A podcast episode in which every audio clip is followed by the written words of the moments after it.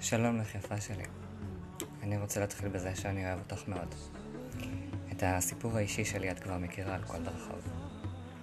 רק אגיד שבכל יום ויום אני לומד עוד משהו, ותמיד שואף להתפתח כמה שרק אפשר. במסגרת הזמן שיש לי כרגע, שבו אני יכול להקליט, אני בוחר לשתף אותך ברגעים שאת חלקם את מכירה ואת חלקם פחות. בגדול, את יודעת במה מדובר? שמעת את זה בדרך כזו או אחרת, דרך שיחה קצרה, ובעיקר באחת ארוכה.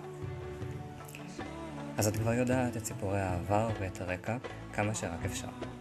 ובעצם, מה שאני רוצה לומר הוא שהתקופה שהייתה לפני הייתה חשוכה. אני מדבר על תקופה שארכה תשע שנים, בה חשתי שבור באופן אישי. ניסיונות לא מוצלחים, בעיקר בתחום הזוגיות. מה שקורה היום הוא שאני רואה אור שמגיע בדמותה של מישהי, יפהפייה ביותר, עניין שבחיי לא חשבתי שאתאר, בטח שלא בהקלטה. היופי שלה הוא לא רק חיצוני, יש בה משהו פנימי, מין אש פנימית כזאת, שממש בוערת בה. היא יודעת טוב מאוד מה היא רוצה, גם אם היא לא אומרת את זה בפה מלא. חוש ההומור שלה מפתיע אותי מדי פעם, ולפעמים אני מוצא את עצמי זורם איתו. היא גורמת לי להרגיש טוב, ממש טוב. אני מתעורר בבוקר במחשבה על איך היא ישנה, ואני לא נרדם עד שאני מרגיש מספיק בטוח שהיא ישנה כמו שצריך. בשינה שלה, גם אם היא לא שומעת, אני מברך אותה ואת הקדוש ברוך הוא על זה שהביא אותה לחיי.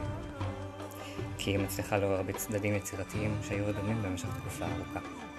אני מצייר, אז אם אתאר את זה בציור, בעצם בכל פעם אני מוצא צבע אחר, ואני יותר ויותר מתאהב בו, כי יש בו ייחודיות, והוא צובע גם את החיים האישיים שלי. ונותן להם גוון שעד היום הם לא הכירו. ככה היא הצליחה להשפיע על חיי.